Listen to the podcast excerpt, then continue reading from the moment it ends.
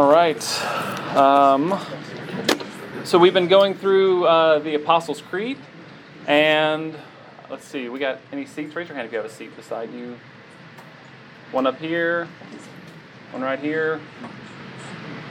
Want to be able to squeeze y'all in? No one wants this. Uh, sorry, Lauren. Um, okay, we've been going through the Apostles' Creed, and we've been thinking about how the Creed uh, gives us a, a lens uh, to help us see the world, understand who we are and who God is. Um, so, brief recap when we confess uh, our belief in God, it tells us something about um, that the world around us has purpose and intentionality. When we confess belief in God, it gives us a foundation for morality. To confess belief in God teaches us to, to view humans in a particular way as those created in God's image uh, with particular dignity and calling. Uh, to confess belief in God gives us hope and life after death uh, and foundation for truth. When we confess, uh, I believe in Jesus Christ, His only Son, our Lord, we're confessing uh, that Jesus is one who is truly God and truly human. Uh, we are confessing that, that this human, Jesus, um, gives us the best image, the best glimpse of what God is like. And he also teaches us something about who we are to be like. What's it mean to be human? When we put on the lenses of the creed and we look at ourselves and others through it, uh, to confess Jesus as the one who is truly human tells us something about what our lives are to be about.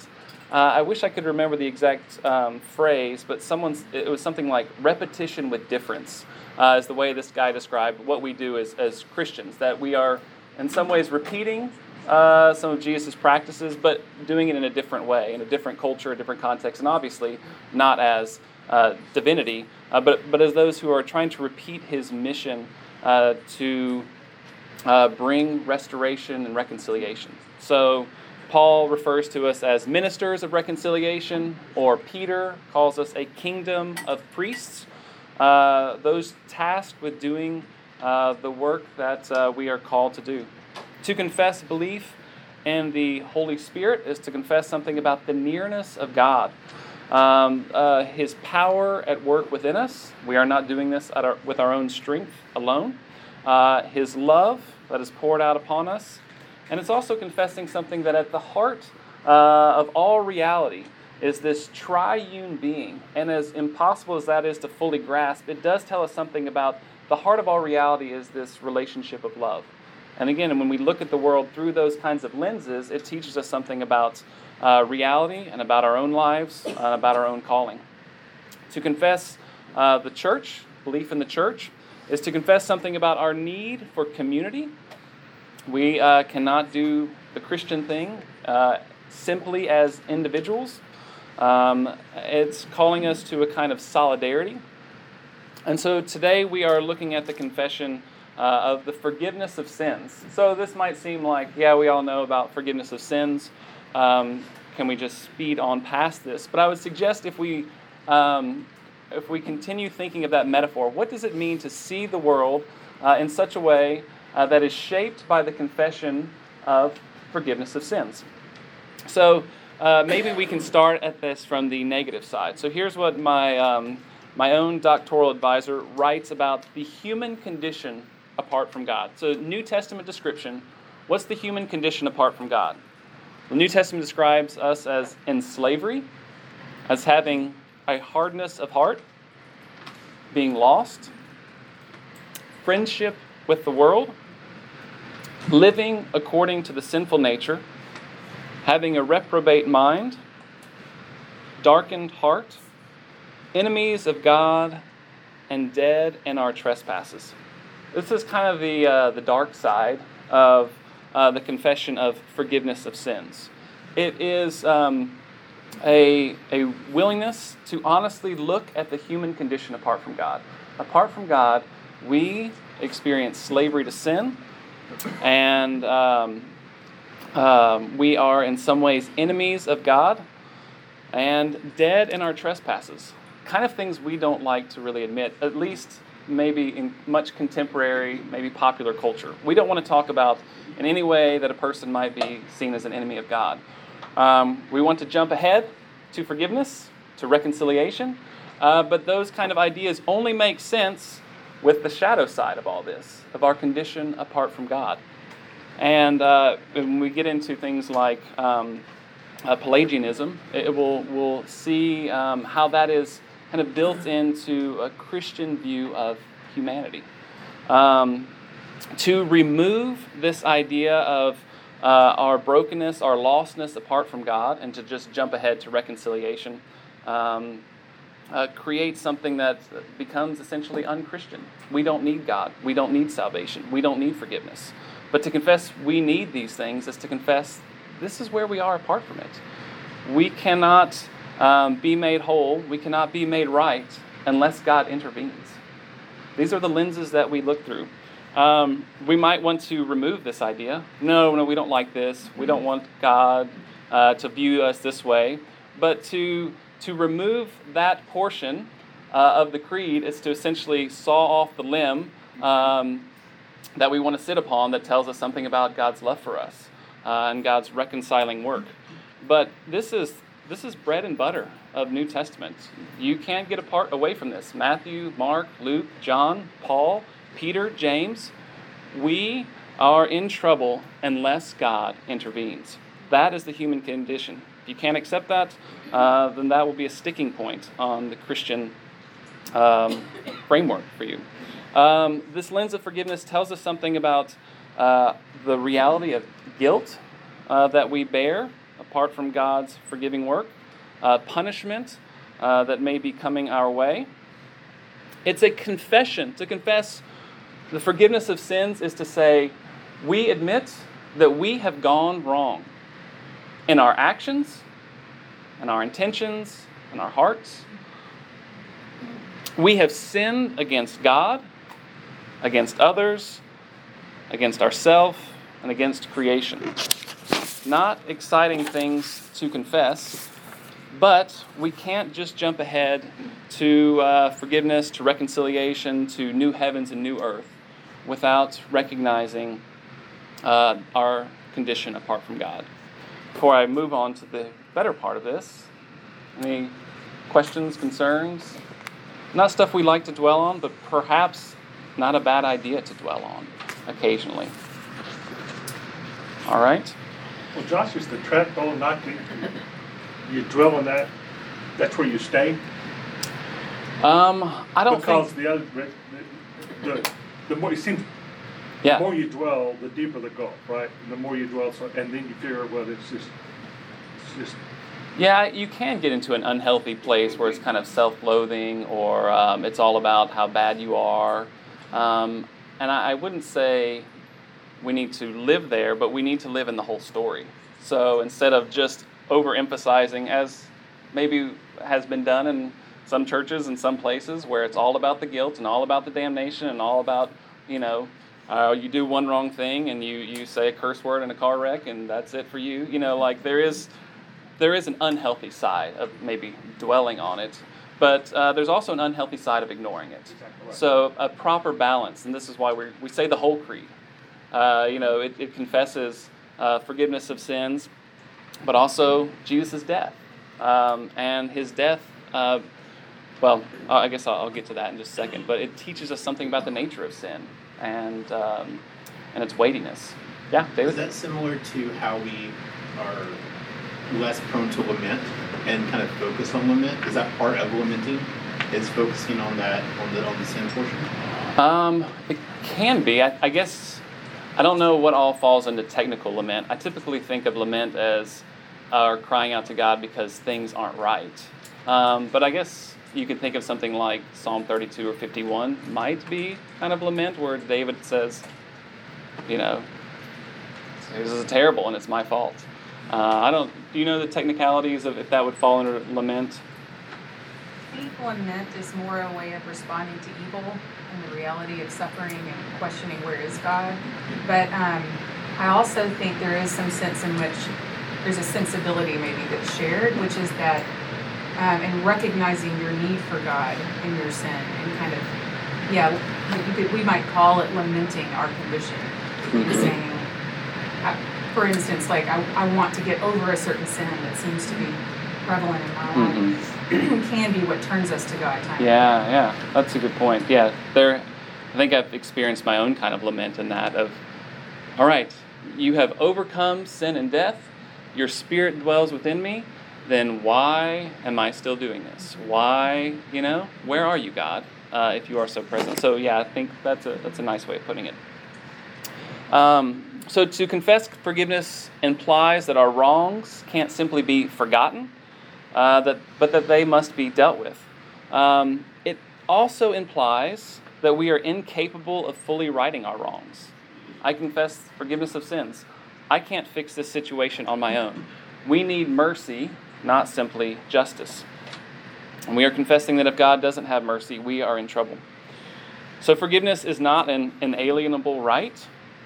Justice might be, not necessarily forgiveness we shouldn't presume, I think, as maybe uh, is a popular way of looking at, at God. We shouldn't presume that God has to forgive or turn a blind eye. A holy and just God must right the wrong of sin. The question then becomes how will he right the wrong of sin? The good news, as we know for us Christians, is that he was pierced for our wrongdoings, and the punishment that brought us peace was upon him. And by his wounds we are healed. We can't presume upon this, but we can accept it as grace, as gift. In the Christian worldview, God is not simply a kindly, grandfatherly figure who can easily forgive sin as if sin weren't really that big of a deal. Instead, when we look to the cross, we see precisely what a big deal sin is. Its presence is so corrosive, its damage is so far reaching, its guilt is so damning that the only way to undo its effects, the only way to undo the effects of sin, is for God to become human, suffer, and die. In his life and death, Jesus exposes sin for what it is. He defeats its power, he bears its punishment, he reverses its devastating effects, and he displays his unimaginable love and mercy. The resurrection is proof that Jesus won and sin lost. God has done for us what we could not do for ourselves. So we must receive forgiveness as a gift that flows from God's grace and mercy. Questions so far? Get a sense of uh, the, the gravity of sin. The cross points us to the gravity of sin. Um, our, our maybe predominant pop culture lenses wants to make sin not a big deal. It's light, it's not that damaging. Uh, it doesn't really control us.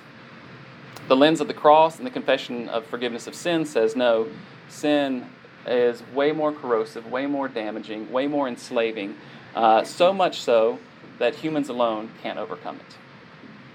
So, can you talk a little bit about? We've talked about salvation and especially in Church of Christ, be over individualized. Mm-hmm. That can sin also be over individualized, and that so like some of the movement that I see with kind of pop culture Mhm. is focusing almost more like the pendulum is swinging, and it's focusing more on systematic Mhm. social injustices. Yeah, great. So I guess like what's the balance there? I would say the balance. yeah, they're, they're um, I mean, there's no getting away from the. Uh, I think I think the New Testament has both. I think we see the the very personal, individual problem with sin, uh, but that because we are in societies and stuff, it, it becomes corporate and um, communal sin as well. So, I think. Um, I think we need to hold both intentions. So I, I, don't know if I have anything to add other than you're right on that that instead of following the pendulum swing to either extreme, we recognize our own individual sins, and we recognize that when you get lots of individuals uh, who are enslaved to sin, it's going to create societal issues that are kind of uh, corrupted by sin as well. Um, not to mention other kind of powers uh, that might um, intensify that whole thing. Um, which the good news is that Jesus has defeated all that. Um, the less good news is that we don't feel the full effects of that yet, but we look forward to it.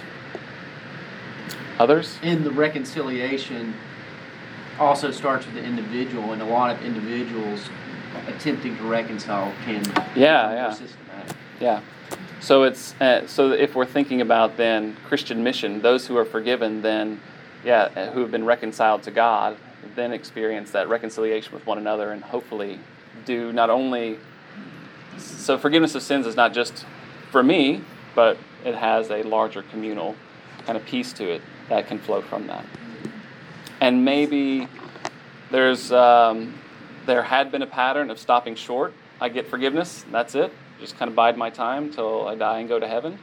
Um, and maybe now it's I don't so much need forgiveness. We just need God to bring justice to you know get us better laws or better societies. And um, neither neither is fully wrong, neither is fully right. Um, uh, so God doesn't force this grace of forgiveness and freedom upon people, uh, but He makes it available to them. And we read in the New Testament how people put themselves in a position to receive God's gift of forgiveness through the practices of confession, repentance, and baptism. I think of Christian confession as threefold. We confess that we have sinned and need mercy. There's this kind of humble uh, move. We've done wrong. We have sinned against God, against others, against ourselves, and we can't fix it. We can't do enough good to tip the scales. Uh, I, I love uh, C.S. Lewis's um, uh, um, analogy of a kid who borrows sixpence from his dad, uh, and he goes and buys his dad a gift with that sixpence, and he gives it back to his dad. And you know, his dad loves it, he enjoys it, but his response is, "The dad is sixpence none the richer," which became a band name. But but what he's saying is, you can only give back to God what He gave you to begin with. So we can never uh, fully kind of tip the scales, right? We can even out our good and bad because whatever good we do was already given to us by God. We're simply giving back to Him what He gave to us to begin with. Uh, so there is no, um, if we're relying on karma, we're in trouble. We need grace, not karma. Uh, we need mercy, not simply justice. Uh, so we confess we have sinned and need mercy. We confess our faith in Christ by trusting Him to rescue us. So we put our faith in Him, and we confess by pledging our own faithfulness to Christ as our King, Lord, and Savior. We practice repentance, not just by feeling bad, which is what we've often associated repentance with, but repentance is about orienting our lives around the King and His kingdom, heart, soul, mind, and strength. And we don't do this alone, but are aided by the Holy Spirit. And in baptism, this sacred act marks the believer being united with Christ's death and resurrection. So you can read about this in Romans 6. But we die to our former life, characterized by the guilt and control of sin, and are raised to a new life, characterized by the grace and power of the Holy Spirit. Finally, since we've received grace, mercy, and forgiveness, we are to be a people characterized by grace, mercy, and forgiveness. So, a very simple, or maybe not so simple, but a very common idea, forgiveness of sins, uh, has pretty significant implications for how we view the world um, when we kind of slow down and focus on it a bit more. Matt and Lauren, you want to add anything to that before you talk about Pelagianism? Our need for God and forgiveness? All right.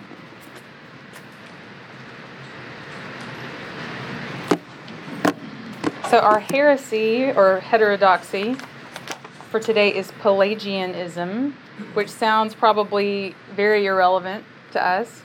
It's actually one of the most relevant of the heresies we've discussed uh, because I think we see evidence of a tendency towards it actually on kind of all ends of the spectrum of Christian living, both liberal and conservative, you might say. Um, because we live in a culture that is inclined to have a sort of optimistic view of the human, that um, thinks that we have a pretty good setup, that we're wired to be good people and to make decent choices without assistance from anyone. Um, and so that's one message we hear a lot in our culture about um, making good choices. And there's different ways of framing that, right, from depending on where you sit politically. But that creeps in, I think, to our, our thinking about our need for God's grace. So, this controversy that happened in the late fourth century, um, and then he Pelagius lived into uh, the fifth century, it was focused on grace and sin. Uh, Pelagius was essentially a moral reformer whose theology of grace entailed that humans are essentially and morally unaffected by the fall, by fall into sin. So, what that meant for him is that he thought that our packaging, the way we are, is essentially the way it was in the garden. That before sin entered the picture, that we were we're the way we are right now, that we have the potential to choose the good or choose the bad, and that what we ultimately needed was Christ's example. Christ saves us by his example. We didn't need something else, some other kind of infusion of grace. Um, that really we just didn't have the quite the right idea because we hadn't seen anyone do it quite right up until then, up until Christ came. So he thinks that what happened with the Old Testament covenant, for example, was um, that it was just a little bit confusing. It was somewhat muddled. That we didn't we had all the equipment, just not really the right example. So when Christ came and lived this out perfectly, now oh now we see what it means to really live into God's will. So, Augustine, who you've heard us reference several times, one of the most important theologians in, in Christian history, um, entered into this, this really kind of heated debate with Pelagius over these issues.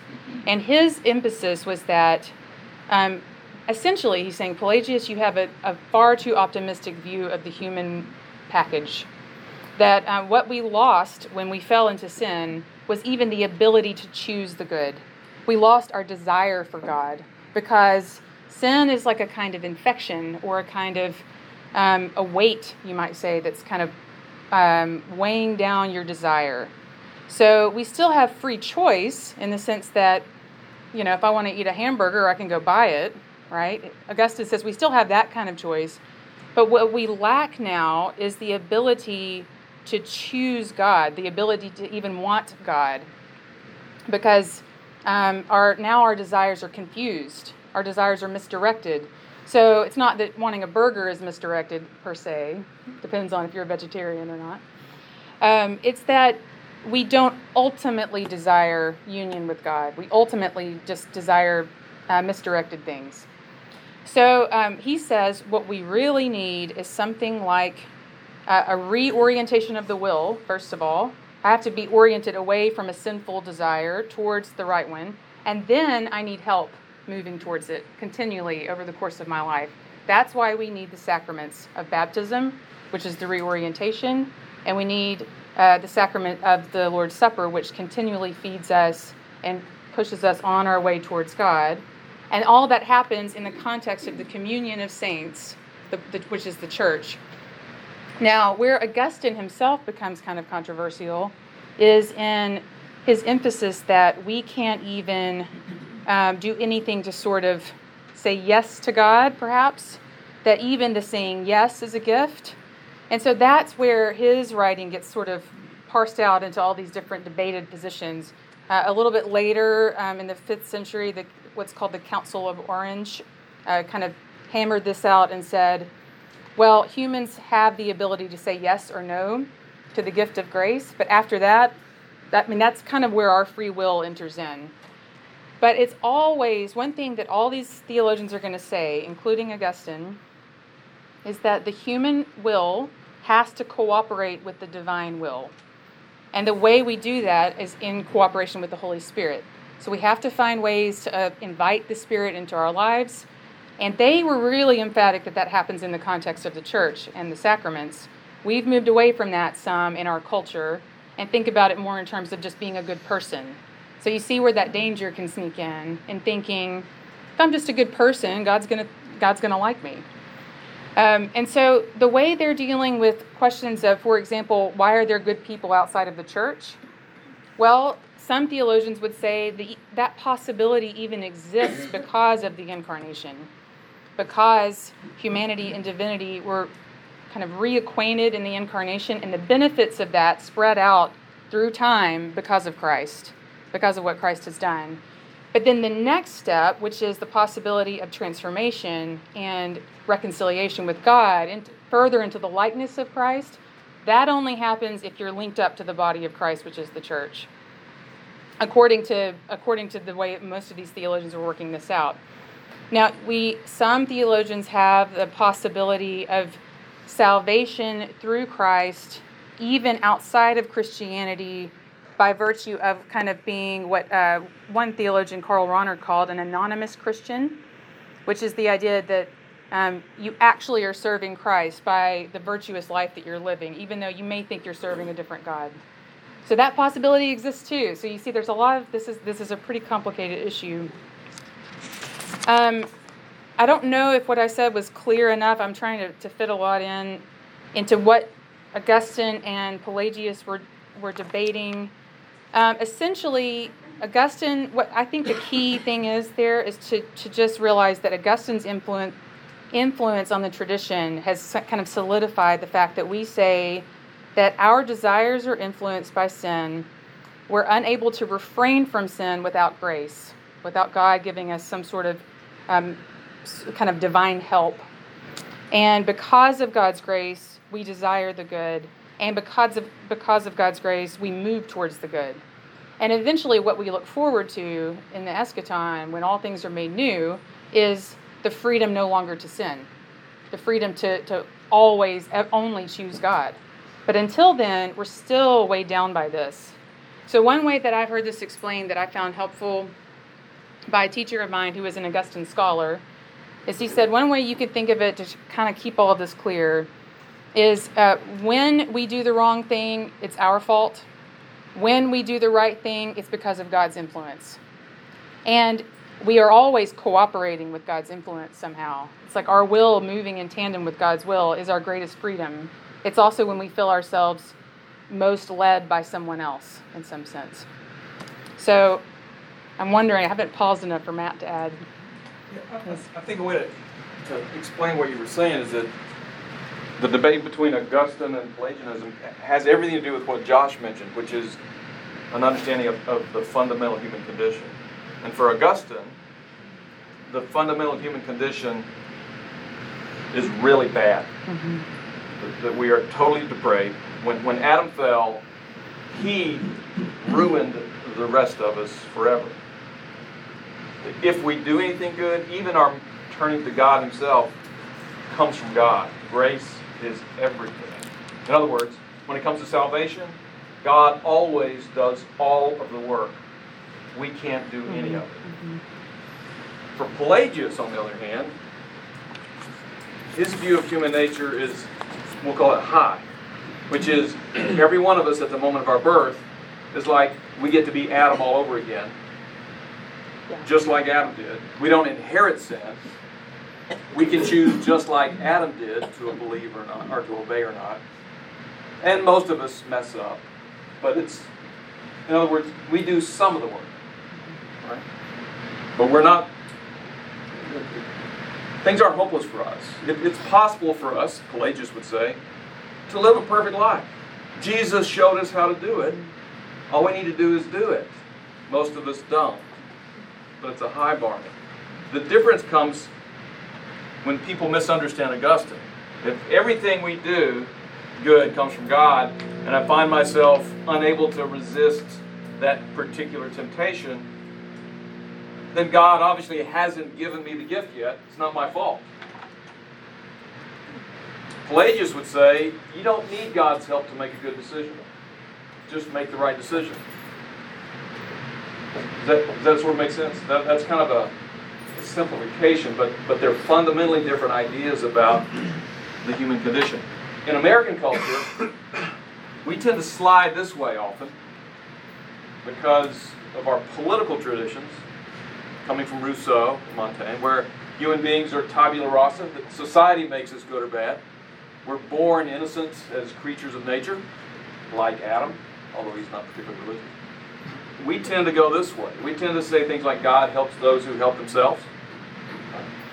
We tend to think if we sin, it's our fault.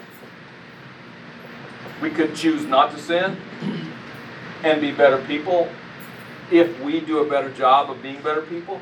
Augustine would say, you can't be better. If you look better, it's because God has made you better. It's not because of anything you've done. Does that, make sense? And one thing that's interesting about Pelagius is that it might give us a little more, um, I don't know, grace for him, is that he was speaking in a context in which he perceived Christians being lazy about uh, actually working towards their salvation.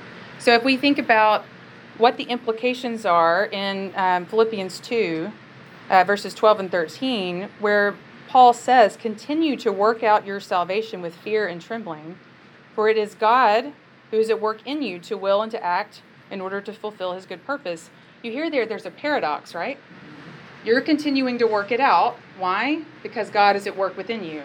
There's this is the cooperation I'm talking about, which feels like a both and, like you're trying to have it both ways in some sense. But one way we can think about this is that salvation itself is a gift, and it's primarily a gift.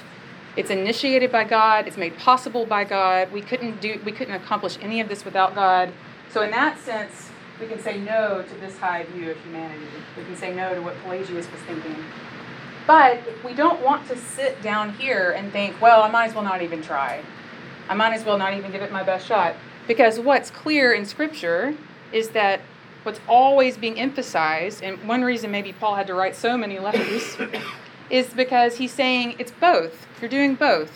You welcome God's help into your life by working out your salvation, and it is God at work within you. So honor your, your body as the temple of God by doing this work, and God will transform you, just as God has already transformed you for you to even be a part of this. Maybe We would add to that, yeah. the um, so you know the uh, fundamental issue here is is our need for God, um, and to to disagree with Pelagius doesn't mean you have to go full on Augustinian here and believe, or even full on Calvin and believe. Well, then it must be all predestination. Mm-hmm. Uh, even even those who believe in things like free will, uh, like John Wesley would say, even even Wesley here, who often disagrees with Calvin, says the human condition, essentially, the human condition apart from God is we can't choose God unless God enables us to do that. And So that, this- didn't that this- lead them to the mourner's bench experience where you would Yeah, literally maybe, come yeah. and pray for a miracle to happen to enable you to respond? Um, I I can't remember how all that's connected. Richard may know that. Yeah, that's connected. Putting you on the spot there, Richard. The mourner's bench. I know they wanted to have that experience to kind of ensure Right.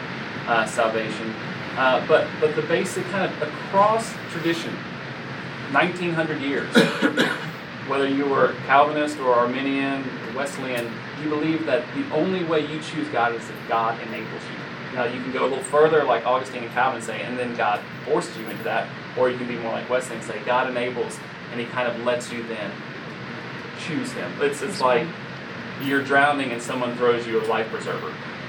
You have the choice to hold on to it, but you're not saving yourself here.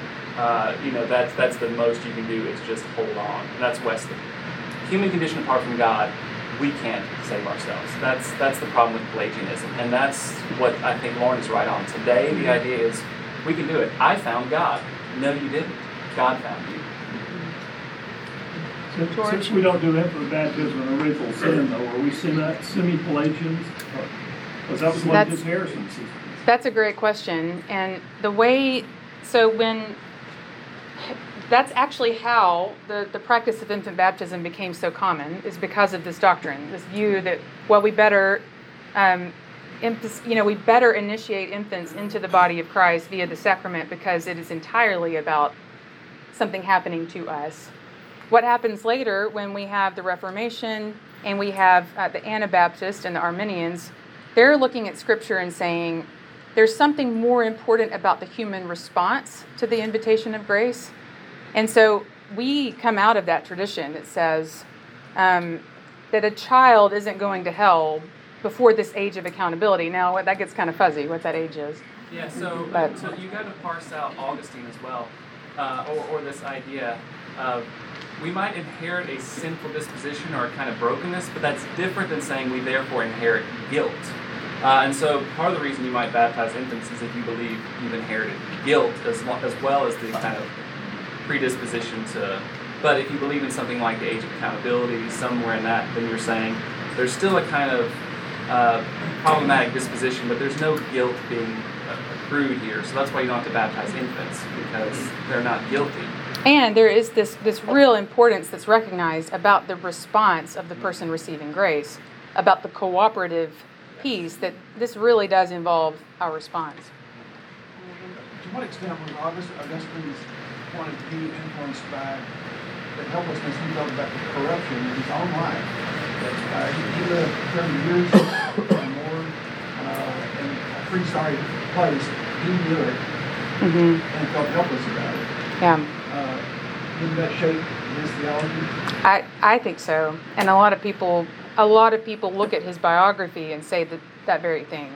That his sense of his own how deeply rooted sin was in his life and then how transformed he was by grace really probably influenced his view of, of all of this.